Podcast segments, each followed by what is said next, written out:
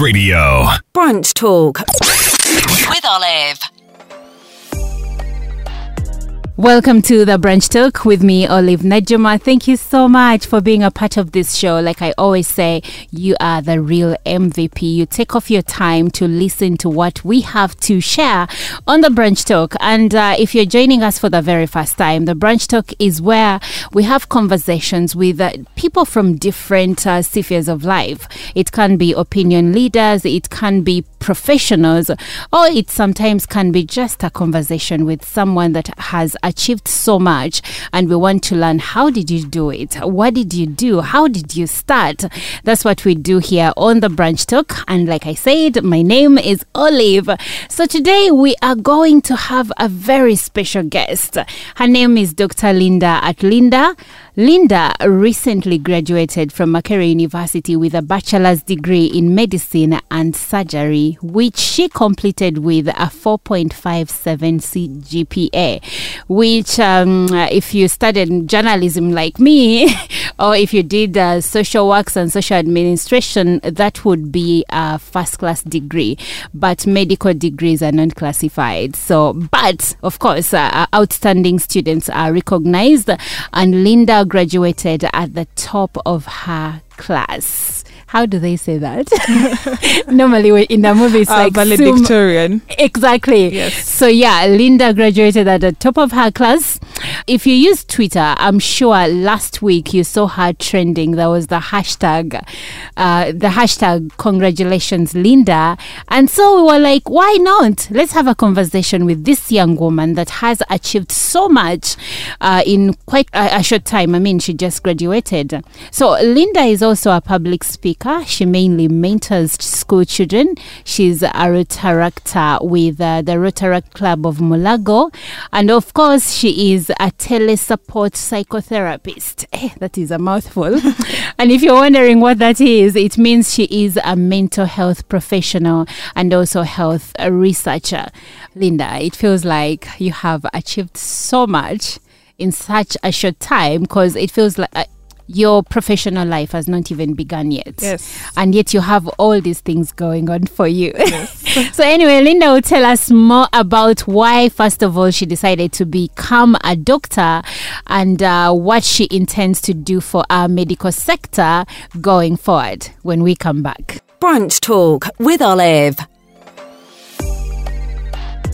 So, as I said earlier, today's brunch talk is special in the sense that we want to encourage a student out there, a young woman out there. And I, I, know when you're listening, you're like, Olive, why are you saying young woman? Of course, even young men, but it is something huge when a young woman achieves so much because uh, if you know our history as women, um, we come from a background of uh, girls were meant to be in the kitchen, girls were meant to be mothers, girls were meant to just take care of the family. Yet we have the same brains as men. So when I see a young woman that has gone there, sat in class, and came out at the top of that class, Congratulations, Linda. Thank you so much, Olive, and I'm happy uh, to be here. Yeah, so yes, welcome to the Brunch Talk. I'm happy to have you. Oh, the pleasure is all mine. Okay, so let's jump right into it. And I'll start from the beginning.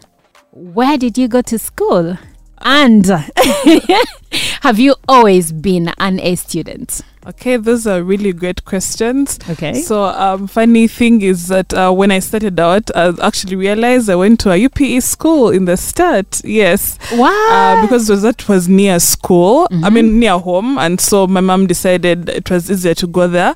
But then after some time, I moved to Hillside Primary School in Yay, Nalia. I'm a Hillside parent. Uh, yeah, yes. and it's actually one of the best schools right now in Uganda. Yes. So even before I can go any further, I'm really, really have, uh, privileged to have studied from the best schools because for primary school, I Mm. went to Hillside Nursery and Primary School. But you didn't tell us the name of the UPE Ah, the school. It's Kyambogo Primary School. So both my parents are lecturers at Kyambogo University. okay. And at that time, my mom wasn't driving yet, and she didn't trust us to use um, transportation to our school. So she preferred a school where she could take us to school herself, Mhm. and that's by foot. Um, so that she didn't have to worry about if we reached school safe. That's the time when there was the whole Chibaba nothing. I don't know if you Mm, remember yes, that yes. time. And my mom has always been really cautious when it comes to her children. So she preferred for us to be nearby. And then when um, she could trust the school transportation, we moved to a school that was further away from home, but that offered great education. Mm-hmm. And that is Hillside Primary School. Yes. Hey guys, eh? Olive's kids go to those schools also. anyway, my son went to that school. So please continue. Yes, and so um, after Hillside Primary School, I went to Mount St. Mary's Namagunga for my O level and A level. And then after that is when I went to Makerere University for my bachelor's in uh, medicine and surgery.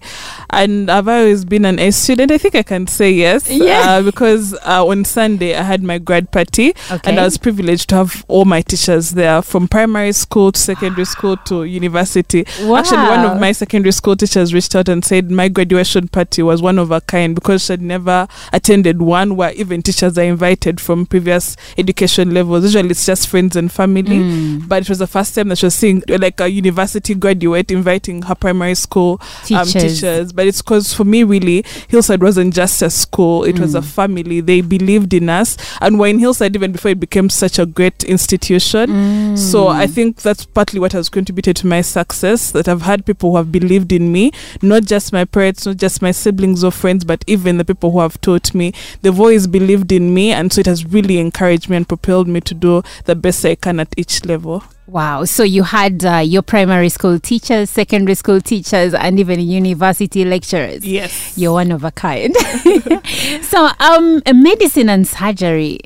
I want to know at what point did you know that you wanted to be a doctor? So I can't say it was a single scenario, but I think growing up, like just like you said, there've always been medical series or movies that portray doctors.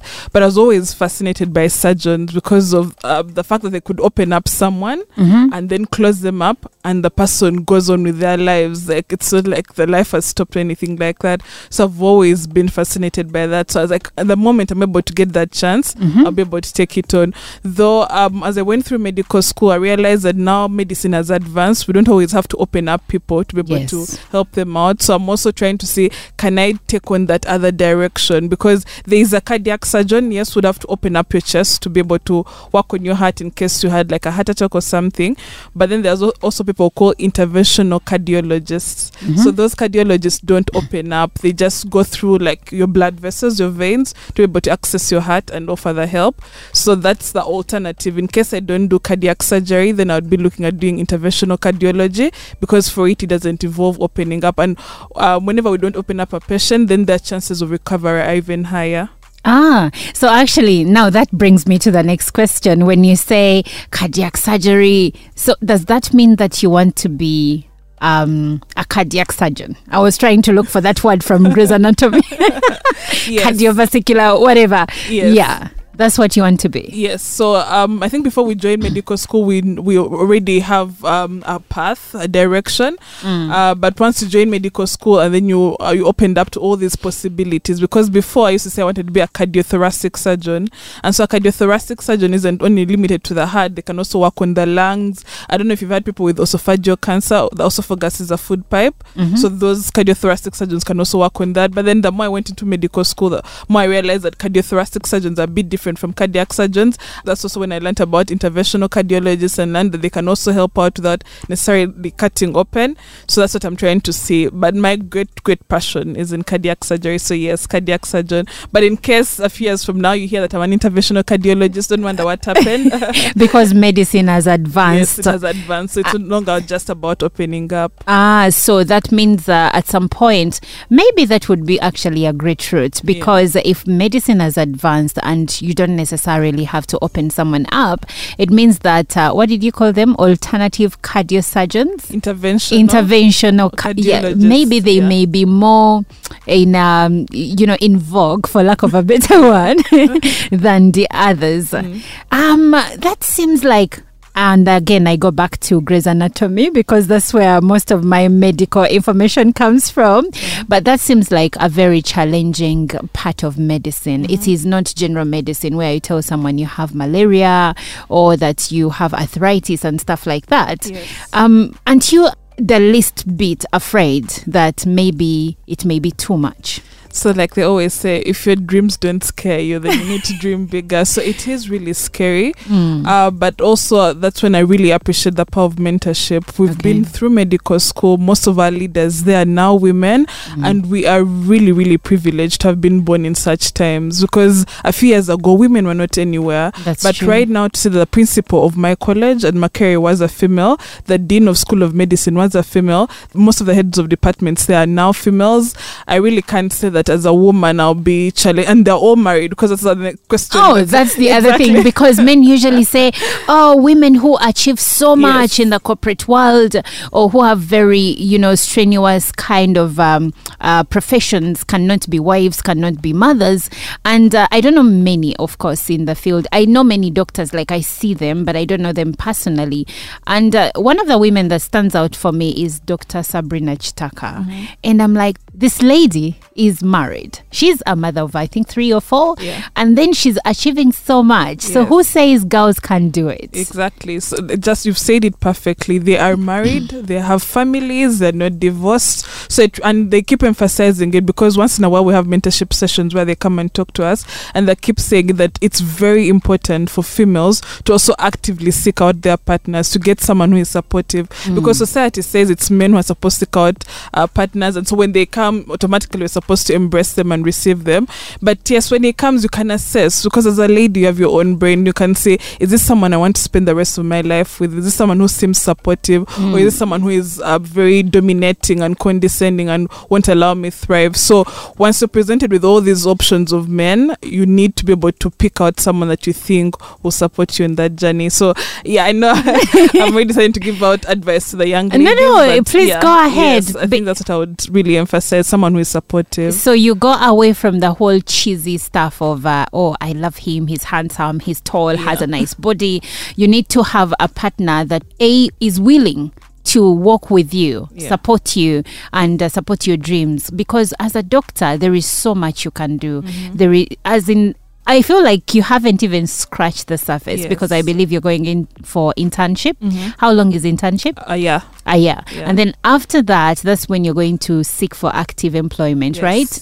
So if you meet someone that is uh, non secure in himself Yes. and uh, who thinks that when you achieve so much, then you're going to be a challenge, Yeah. then that's not the kind of man you need, Exactly. especially as a young woman that is just plunging into this field of work and a profession like yours. yes. Oh, interesting. And I like that um, your professors, uh, most of them are women, and that they mentor you. Yeah. Because it's one thing, you see, you talked about marriage. It's one thing for someone to tell you that marriage is bad for you, Mm-hmm. it's another for someone who is walking the journey to tell you, by the way, you can achieve your dream as a doctor. You can be, uh, you can achieve so much. You can be um, a trailblazer, but uh, also be a wife and be um, a mother.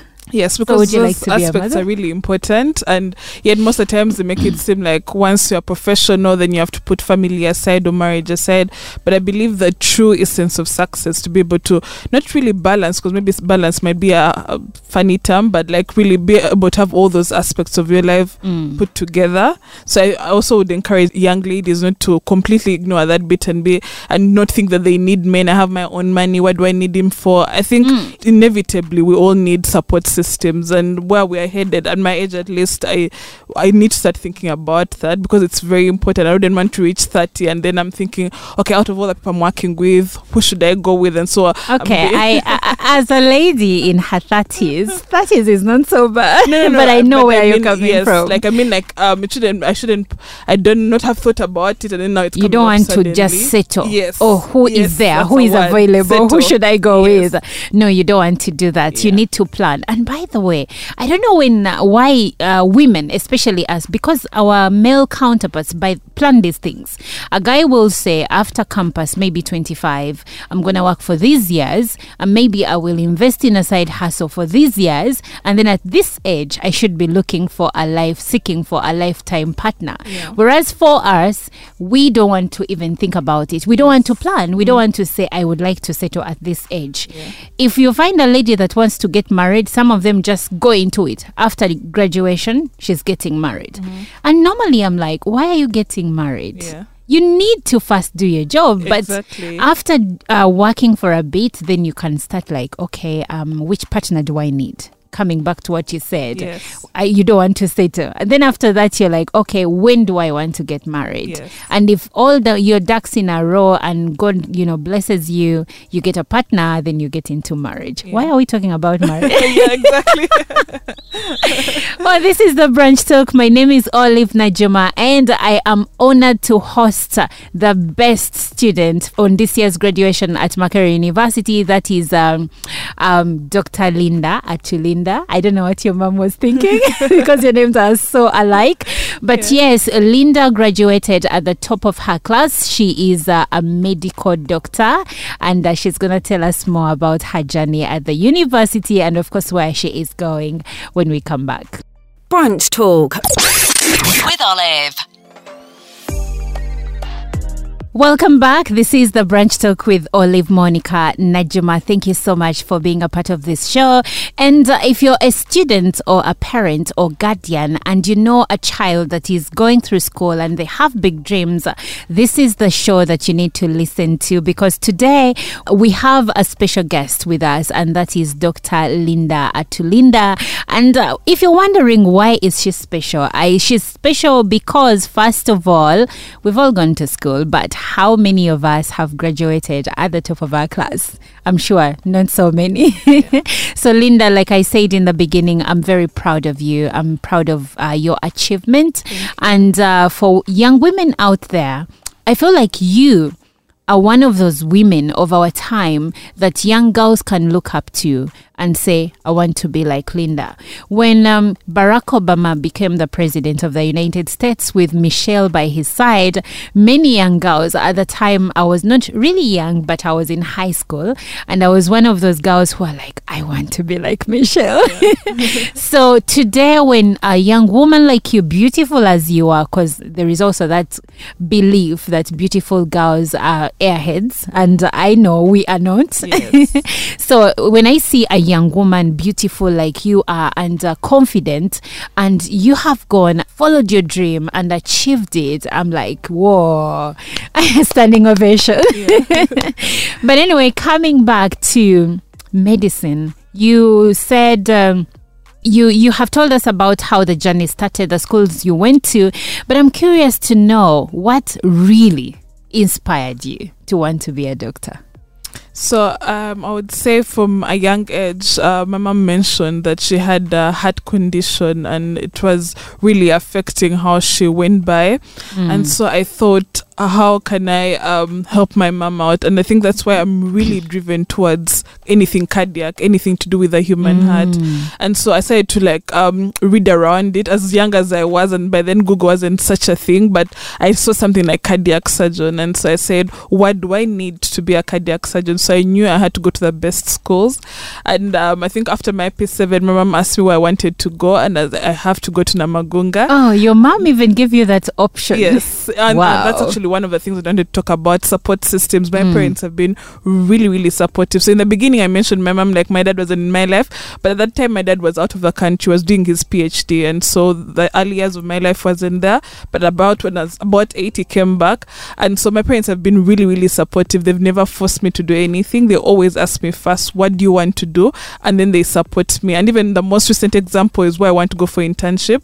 So initially, I wanted to go up country. I wanted to do my internship in Gulu, and everyone Oh. thought, "Why Gulu? Why wouldn't you just stay around Kampala? It's much easier here because um, Gulu is so far away. It's really, really hot." Uh, but I wanted to go there. The the setting is different from Kampala. The, the patient um, turnover is quite large. They get a large number of patients. So I wanted to treat as many as possible. But then I rethought it, and I was like, "Okay, Zambia is also good enough. So if I could go to Zambia for um, my internship that would also be good though we don't get to choose so i just really oh, have to you're pray. just praying. Yes, so the government takes me there. But my so my parents initially when I told them about Gulu, they're a bit worried, but they're like, we shall support whatever um you decide to do. So yeah, they've always um let me choose and then they just support me. So I went to Namagunga. I made sure I did really well at S4 because the marks you get at S4 determine what you get to do at um A level. A-level. So at A level I did a combination that could allow me to do medicine. Was that PCBM? Yes, I did ah, you were. Other people. yes, that was also another hassle because by then um, BCM was easier biology, chemistry, math. But I was like, you know what? Let me do the traditional uh, combination. So I chose physics, chemistry, and biology. And I'm in the era where we're just doing three principal subjects. So I did that. oh, you were not, you know, like stroking with something else. We're working with sub math, but we're not four principles. We're just three principles. Oh and one yes, you you people came in later Yeah, because later. at my time we were doing four principles. Yes, so it was a bit different for us. Mm. So I got to do that, and then lucky for me, I got medicine on government. So On like, government, yes. can we take a moment? wow, Linda. Okay. Yes. So when I got it on government, I was like, now finally I'm here. And so I need to work really hard to make sure that I am good at whatever I choose to be. Just like you said, we have different professionals. Have the pediatricians who take care of children, the obstetrics and gynecology team that takes care of women, the surgeons, the physicians, the, the adult doctors. So as like by the time I get out of medical school, I should be able to choose from any of these. I shouldn't be limited because sometimes when you're going through medical school, by the time you're done with those five years, you know that some fields are not yours. Non yours, Yes, yes. exactly, but I think that's where some people branch into pharmacy. Yes. They're like, "Ah, I'm not about to cut people yeah, open. exactly.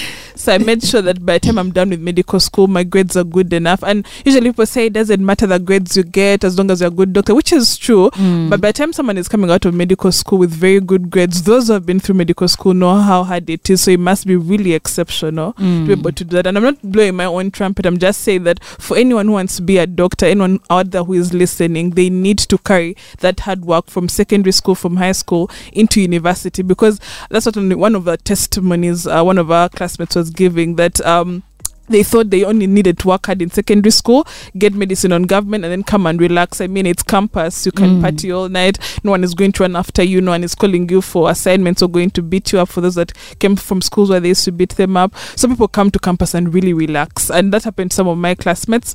But I think second year, second sem was really, really hard. And that's what woke them up and they made them realize that They were like, if I need to really get this tough. thing, yes. I might might as well, you know, start being careful and uh, study hard. Yes, so that's when most of them woke up, and most of them can testify that after Mm. that second year, they realized that they needed to double their efforts and stop playing around. So by third year, they were a lot more serious, and by the time we graduated, most of my classmates were doing really, really well. I'm proud of my cohort. I think they'll be great professionals, and I can't wait for the world to experience. Oh my, I like that. I like the sound of that. So, um, what is your bucket list as a doctor? We already know you want to go into cardiac surgeon, Yeah. uh, surgery, sorry, and uh, I am curious to know what are those uh, things you feel like as a cardiac surgeon you must endeavor to change or improve, especially when it comes to our country. That is, if you want to practice here. Yes. so actually, that's usually a debate that we have. Should we stay in Uganda? Should we go Mm. to the US or European countries What brings the debate? Is it the pay? It's the pay and the conditions because Ah. right now as i speak um we have what we call shos they are the residents the equivalent of the residents that you usually see in Grey's anatomy Oh yes, my Yes. Grey's Anatomy.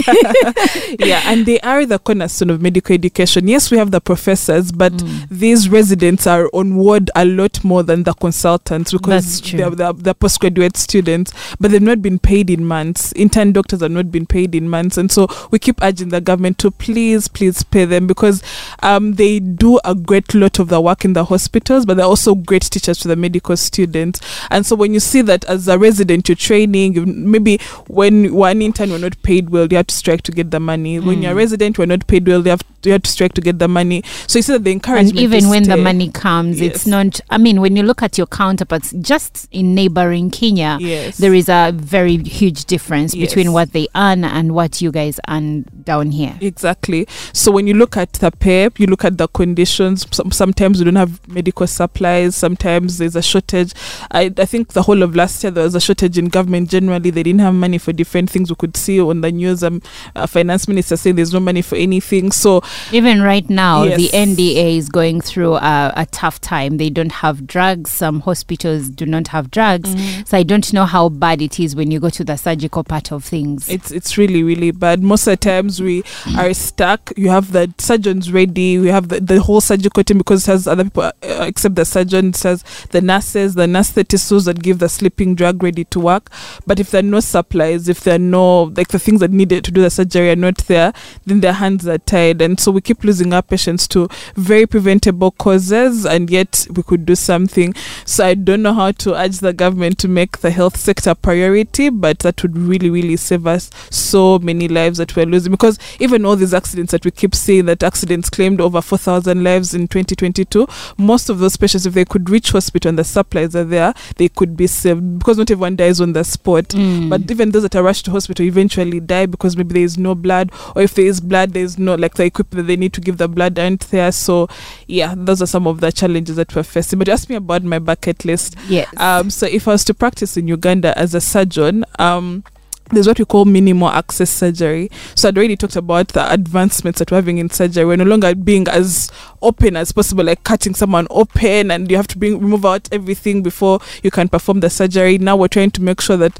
the cuts that we make on the body are as small as possible, so that um yes, so that uh, we're able to do the surgery without causing a lot of harm. So that would be part of it. So there are different things I would say. There's laser surgery, there's laparoscopic surgery. That's a minimal access surgery. There's even robotic surgery, but we don't have it in Uganda yet. So as a surgeon, I'd be looking to um, get involved in that and try to make the cuts on the body as small as possible. Ah, so you would also be willing to advocate for such things to be, you know, present in the country. Yes. But then, uh, oh, it brings me to my next question. If um, you advocate for, let's say, getting certain resources, machines are needed to do your work, what would you say about? Stories we see in the newspapers where um, money is given, maybe donated for such uh, resources to be uh, gotten into the hospitals, but then that money is squandered by the people that are in charge. Or in cases where I have seen stories where they say, We got this machine, but it has not worked for two years. Exactly. So I really don't know. That's a managerial problem, I Ah. would say. Exactly. But then also, as doctors, we're having that conversation of late. Uh, I think as doctors, we get reluctant. We are behind the scenes most of the time. Mm. We don't come up to actually take up these uh, managerial positions and these leadership positions. Because, for example, it's a current discussion we're having in our class group. Uh, we don't have enough doctors in the parliament, in the ministries, because if we had enough doctors in the parliament, they'd be Mm. able to represent these causes that we're fighting for right now. So you And need so- representation yes, really do. everywhere. Yeah. So I urge doctors not to get comfortable and say, I've studied for my six years, I have my knowledge, and you don't want to be like, no, politics is not my thing. Which now there's a difference in the politics of kneeling down to think the I was coming to that because obviously, um, uh, you know what happened to Yes. Dr. Samuel Oledo Yeah. when he prostrated himself before the president, Yes. asking him to stand again in 2026. Now, Yeah. a section of doctors. Actually, the first time I heard about that, I Mm-hmm. was uh, meeting a friend who is a pharmacist, Mm. and he was like, I was um, at this youth convention, and then this guy, I don't even know his name, Yeah. he prostrated himself before the president and was asking the rest of us to do it. Yes. He's not in medical school or even working for the government. Mm. And he was so disturbed Yeah. by the event. And then later I saw the news. And so there is a section of uh, medical professionals who are like, why would anyone do that? Yes. And then there is a, a section who say which says that we have to appreciate the president for what he has done. Because when I interviewed Dr. Oledo, he said, the president has done so much for Yes. us. We have uh, these machines here and there that we didn't have, so we had to do this. So Yes. you were saying there is a difference. Which Yeah. representation would be viable for doctors? So I think it would be just to uh, make sure that because we have a few doctors, I think that are ministers away from the Ministry of Health.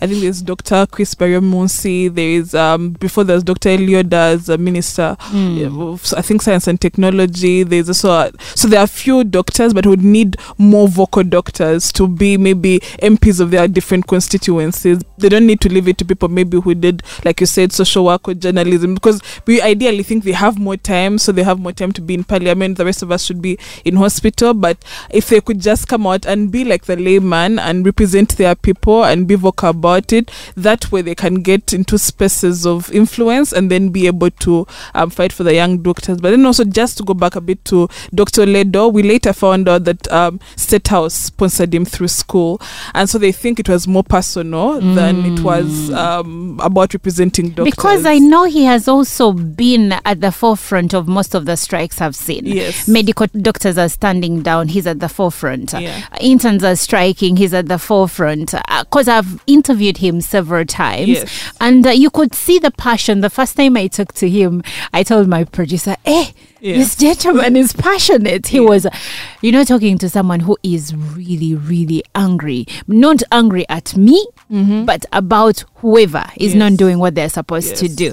So I think uh, maybe we need to cut him some slack. yes, I think that's really it, and we really, really do appreciate. Just like you said, that all the previous strikes interns have been involved in has really been of great help. There's even a time they arrested interns. As interns, they don't have a lawyer, but the Uganda Medical Association has lawyers, and that's how those interns were able to come out of prison. He was able to get in touch with the company lawyers, and they got them out. So it's been really instrumental in the fight for better pay. Uh, but that particular um, kneeling down.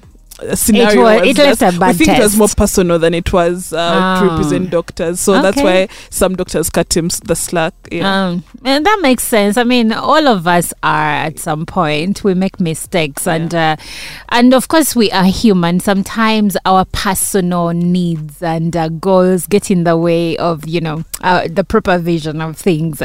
Well, you're listening to the Brunch Talk, and I'm having a good time here with Dr. Linda Atulinda, the newest doctor on the block. we'll be right back. Brunch Talk with Olive. It's a beautiful day and uh, it's a beautiful time. And if I may sound like Dr. McDreamy, what was his name? Derek Shepherd from Grey's Anatomy. It's a beautiful day to save lives. Welcome back to the Brunch Talk. And why am I speaking in medical terms? Why am I sounding like a doctor? It's because I'm hosting the best doctor, the best student from medical school at Makerere University for the year 2022. And that is Dr. Linda Atulinda. Well, Linda, eh, for me, I'm a fan. I'm a fan. And um, I have daughters. I have two little girls. And uh, um, the other day I was talking to my daughter. One of them is really kind and she loves people. When I'm doing homework with her, I see her favorite subjects being uh, mathematics and science. Of course, it's too early. She's only in P3. It's too early for me to judge where she will go. But the other day I was like, so um of course that was me pushing. Me my, what i want. Though like your parents i would never try to eh, you know make my daughters do things they don't want to do. So i asked her are you very kind? You care about people. Would you like to be a doctor? She's like um maybe. I'm like so which doctor would you want to be? She's like i like to take care of kids and i'm like okay i hope i'm hoping yes. yeah, but uh, coming back to you as a, a young doctor, um, plunging yourself into this sector, I'm curious to know what your views are. We have talked about the health sector, and you have said things about um, how doctors are there. Uh, surgeons are there, they are ready to do their work, but they don't have the resources. But then, how about um, as someone who also coaches young children, how about um, kids from humble backgrounds that have big dreams? What would you say to those children? that it's possible. And um usually we think um because okay for me i've been to the best school so someone might think i need to also take my child to the best primary school the best secondary school but we know not everyone can afford to. And so i think i would start by um urging schools when they see talented kids who are not able to uh, afford school fees instead of pushing them away and and chase them away from school because of school fees they should um, seek out parents at are capable to be able to support these um, children because even in Namagunga we had a few classmates who could not afford the school fees but but the headmistress by then because she left after a few years was really really supportive of them should reach out to board members and say I have these five students who cannot afford to pay a single shilling And we can't afford to lose them. Yes, and we can't afford to lose them. And they're really passionate and they are ready to be committed and to be able to get the good marks out of um, their school time. So when the, whenever I should talk to these board members who are very willing someone would say, "I'll cover the tuition," and would say, "I would cover the pocket wow, money." I and didn't would know that such a thing can happen. Exactly. So sometimes um, I think many talented um, children miss out on such opportunities because no one is advocating for them, no one is fighting for them. The moment you can't pay the remaining, let's say three hundred thousand, you have school fees. Even if you've paid one point two and the total is one point five, they send you out of class That's and true. you have to be home for like two weeks looking for school fees, and you're wasting, you're losing out. You're losing time. out, yes. Exactly. So that would be one of the things that I would encourage um, head teachers or even us, really, as a parent. Sometimes your child comes back home and tells you maybe this best friend of theirs missed school because they couldn't afford school fees. So you could come up as parents and say, I'll contribute a quarter, and maybe three other parents contribute a quarter. Well, it takes a certain level of uh, being kind. yes, exactly. but it really depends on how close you are to that um, student, obviously, as a parent. But some parents are able to do Mm. so. Yeah, some people are, are financially capable. Okay, so um, um, you have so much going on for you. Yeah. You have been in medical school, and that is like a full time job. Mm-hmm. Yet you are also in the Rotaract Club of Mulago. You mentor children. You are a tele psychotherapist. Yes. I hope I got that right. So how do you do all this? How do you find time to do everything that you love? Because uh, I know one of your friends. I won't mention a Yeah. name, but uh, she says you have a full life. Like Mm-hmm. you're always present. How do you do it? Um, so I think for me, I would go back to support systems. I don't know how many times I've said that, but I've said it in different phases. Initially, I said with my teachers who And then- believed in me. Then my parents have been really supportive, but now I'll go to my friends. Mm. So I think it takes a village to raise someone, and really for me, my village has had all those different components. My friends were really, really helpful because medical school is quite a lot. There's a lot we need to know in such a short period of time. Uh, but knowing that I had my friends to study with really, really helped me. So let's say if I spent my entire Saturday afternoon in a Rotaract activity or my whole Sunday maybe uh, at a school mentoring students and helping them out in different aspects, I would know that for the rest of the weekdays, I would have to catch up. So we'd have discussions and I would spend like maybe three to four hours just trying to patch things up and say, we learned this or this is on, uh, this is maybe on the lecture schedule. Have we revised this? Have we learned this? So really, for me, what got me through medical school were those discussions, and they're really, really important. And I'm also glad for the peer mentorship that we had while at the medical school because the people that went before us actually gave us that tip that don't uh, don't let, let this not be a solo ride. Don't think I'm enough. I can do this alone. Hmm. Get as much help as possible. So they encourage us that as early as possible, embrace discussion groups and let them help you. So whenever you have this people to study with, they uh, make the whole load lighter and they like break down things that are easier to understand. And so by the time exams are coming around, you're prepared, you're confident, and you're able to sit your exams. Ah, okay.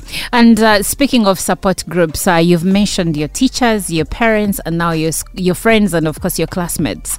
I have a question, not really in terms of a support uh, group, but um, do you have siblings? Yes, I Are you the eldest? Yes. so I, I'm curious to know how that has been for your siblings because uh, you have been an A student from the get go. Um, do your parents hold the same kind of um, how do I term it? Like, do they expect your siblings to perform like you do? I think my parents are really exceptional as parents. I don't even know where they got. I don't know if they went to parenting school or not, but they've never really compared. Uh, because, for example, the one who follows me is two years below me, and she's doing law at UCU. And you could see, like, I was a more of a sciences student, and Fash was an art student. And so my parents never say, "You also need to be a doctor or an engineer." No, they're like, "What are you interested And in?" how then we about when show- the grades come out? Eh, Don't they ever say, you see how Linda performed so well at this and that? Maybe you need to pull up your socks and be like Linda. no, they've actually never really um compared them. I, I- I think that comparison is actually external. That's a funny thing. Uh, It's many people who keep um, asking my siblings, but how, how does it feel to have um, a sibling that is like an overachiever or an overperformer? I, I think recently I saw one of my brother's friends tag him on Twitter when I Mm. posted and like, oh, this pressure, how do you handle it? And I told him it's really okay as long as you're not back at home. There is no pressure. Really, Mm. we accept everyone the way they are, whether you want to be a DJ, a chef, a psychologist, whatever I want to be. The Mm. pressure shouldn't be that I need to be an engineer, you know, those conventional professions. because for true. me, to be a doctor, it wasn't about the prestige or anything like that. It was really just being able to help out or being able to treat as many cardiac patients and it possible. all started with the heart issues your mother had. Exactly. So that there's never really been comparison, at least at home. The comparison is external, but because we know that we are all different and we have different paths set out for us, I constantly encourage my siblings not to let that pressure build onto them. Oh, that's really nice. That's really encouraging because um, parents do this a lot. Um, I'm a mother of 3 and uh, my son is in S2, and I see his strengths. And I see his young sister's strengths. Now, if God is by our side, I feel like my children are going to be totally different from each other. Yes. And all I do, it will, like, for instance, when my son was at your former school in P7, I told him, I believe you're bright enough to get 4 mm-hmm. but if you don't get four, I will still love you. Just Yes. work hard enough because I know you have what it takes to get the 4 mm-hmm. And he got the four, and of course, I was happy, Yes. but I would still have been happy if he got eight or nine because mm. at the end of the day, sometimes it's not really the grades. I know we are here because you got the grades, but sometimes it's not about the grades Yeah. because uh, some people are so good uh, uh, book wise, but Mm-hmm. they're not good when it comes to you know making um, networks. And Yes. that brings me to the next question. Uh, not really a question, but something I have identified Mm-hmm. because hard as it is. In medical school, you have still created time to do things that interest you. Mm-hmm. You are in the Rotaract Club. You have um, events where you meet your friends for you know whatever you like to do. And because most people are one centered like single centered i am in school. I'm gonna read. I won't go out. I won't go dancing. I will not go to a party. And uh, one thing i've learned in my years of life and professional life is that um, the grades are good but then uh, you need components from different aspects. You need to the iq and then you need uh, the emotional quotient as well. That is the emotional intelligence. Because it doesn't do you any favors to be bright Yes. but then you can't make networks. You Yes. can't make friendships that mm. last. Yeah. because at the end of the day i need to be able or your friends mm-hmm. let's say your friend is an engineer she needs to call you when she has a medical issue. And when someone needs an engineer you need you know someone. Yes. and that's how we work. We refer each other. Oh i need someone to write a proposal for me. And you're like oh i know this girl. And then you call that person. Mm. So i I give you credit for you. for doing your best to Yes. stay afloat, and I really hope you stay like that. But I think you will. Yes, I will. You've already done so well. Yeah, with support systems in place, Yeah. definitely. ah, and I like the fact that your siblings don't really have to feel the pressure to compare themselves to you. That's a huge thing. I hope many parents can learn from your parents. I need lectures. so, um, um, where are we lacking? As the the medical industry. Okay, I'm not a doctor. I, I, that that sounded like I'm a doctor. But where do you think the country's medical industry overall is lacking? And what, if you were to work here, if you were to practice here, what would you think needs to be changed, and what would you do to change that? Um, so I think we've really seen a lot of growth. We won't deny that because, like I'd said a few minutes ago about the minimal access surgery, uh, we have a few doctors that trained years ago in that. Then there's no equipment at all to support that. But um, recently there's a partnership between Uganda and South Korea, and so we had some South Korean doctors come into Uganda and bringing the necessary equipment. And so now more and more doctors are getting equipped with the skills to do minimal access surgery. So we're seeing great improvements. So I think the government just needs to see how can we be intentional about such partnerships because yes, we are third world countries, so some things we will not be able to afford. But if we could get partnerships that really, really help us in trying to get these medical supplies in, maybe if we keep saying that we don't have gloves to do surgeries or blades to do surgeries, can we create some partnerships where we have, let's say, a country that is dedicated to just giving Uganda gloves? Yes, we should The way we were in the in the pandemic, where we had countries giving us PPEs. Exactly. And I know we should uh, move more towards independence, but we need to accept that we need some more We help. still need help. Yes, we still need a lot of help to get to where we need to get. So if we could be more intentional about those partnerships, countries like China, India, more willing to support. Japan. Exactly, because when we have the China Friendship Hospital in Naguru, the one that we know as Naguru Hospital, Yes. it's, yes, it's through our partnership with China, just like I've said, South Korea. So if the government says they don't have money right now, and we've seen it in many other uh, ministries, just it's not just the Ministry of Health that is affected, we could maybe focus more on the partnerships, yeah. So they're not solely dependent on the government per se. They need borrowing money from the IMF or things like that, but in forming partnerships that can help us. Because just like I had said, we have the doctors. The doctors are really passionate. They're willing to gain all these skills, but if they don't have the environment to practice in, then most of them are going to run away, unfortunately. And we can't blame them because there's no point in having all these skills and you can't um, use them or be a doctor maybe have a family of three like olive but you can't even fend for them because for example hillside is not a cheap school. Most secondary schools right now are not cheap. And so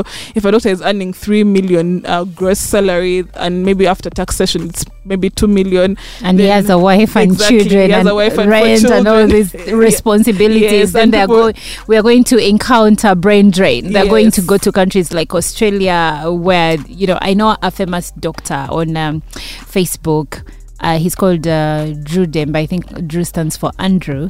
And this guy is so successful. He Yeah. works in Australia, but he went to Makerere University.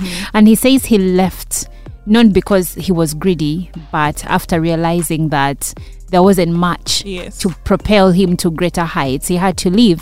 But then he says he's worked with people that have worked, uh, gone to schools like Harvard, Oxford, and he beats them. Mm. So the problem is not Makerere University. The problem is not, what is that um, institution in Mbarara? um Bar University of Science and Yes. Technology yeah It is not uh, how you're taught. It is not the skill. You have the skill, but do you have the resources that you need to do your job and do it right? Yeah, and actually, the funny thing is, uh, medical students who are trained in Africa are more um, hands-on than the s- students that are trained because when you go to Gulu, Yes. like you said in Yeah. the beginning, and you do your internship from there, you're going to get more hands on experience. You're going to work with so little, and that is going to make you way better than someone that has everything given to them. You have all the, these Yes, machines. exactly. So you're going to think out of the Yes. box as a doctor, and that takes you to greater heights. Yes, I think that's actually the cornerstone of Uganda medical practice improvisation. Improvise. We It's like you're working in a war zone. Yes. You're like a trauma surgeon. yes.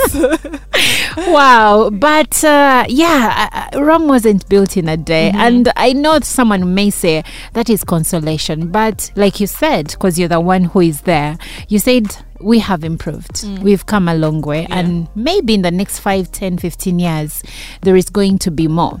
But then before we close off i know you also do psychotherapy. Yes. and uh, especially last year there was a high rate of uh, teenage suicides and young adult suicides. Um, what do you think triggers that So I think it's different things really.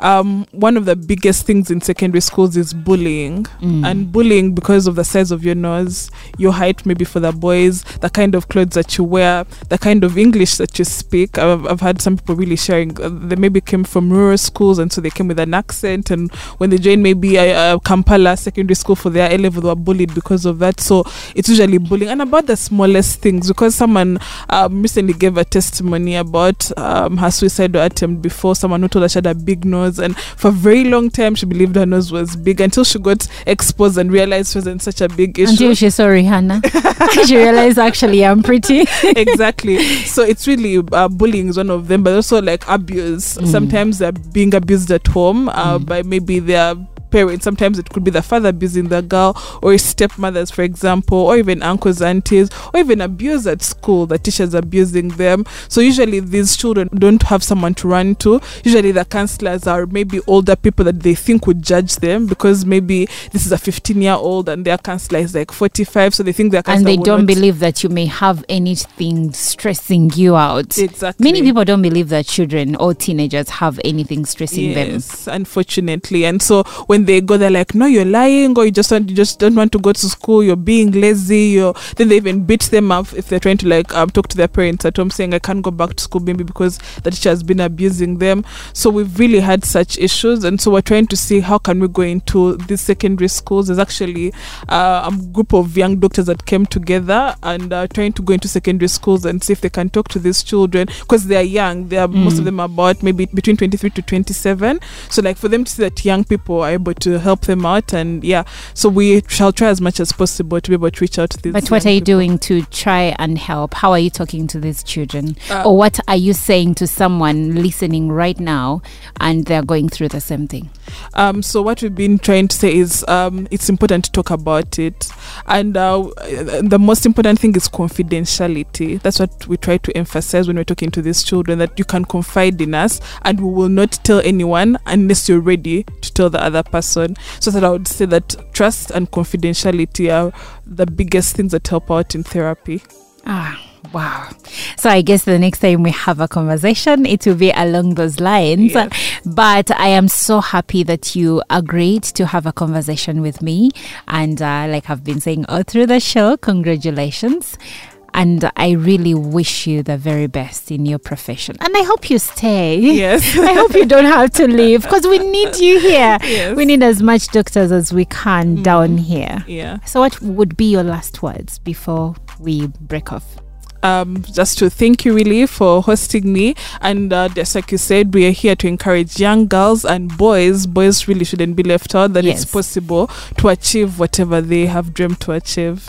Oh, the sky is not the limit, Yes. guys. so if you're listening and you have a sister, a brother, a child, a son or daughter, or you're just a guardian of someone, encourage them and share this podcast with them when we upload it please share it with them so that they may know that it is not just in the movies you can be a cardio say it again Cardiac surgeon. A just- cardiac yes. surgeon. Yes, uh, my name is Olive Monica Najuma. Thank you so much for being a part of this show. I'll catch you again next weekend. You are the real MVP for tuning into RX Radio. Brunch Talk with Olive on RX Radio.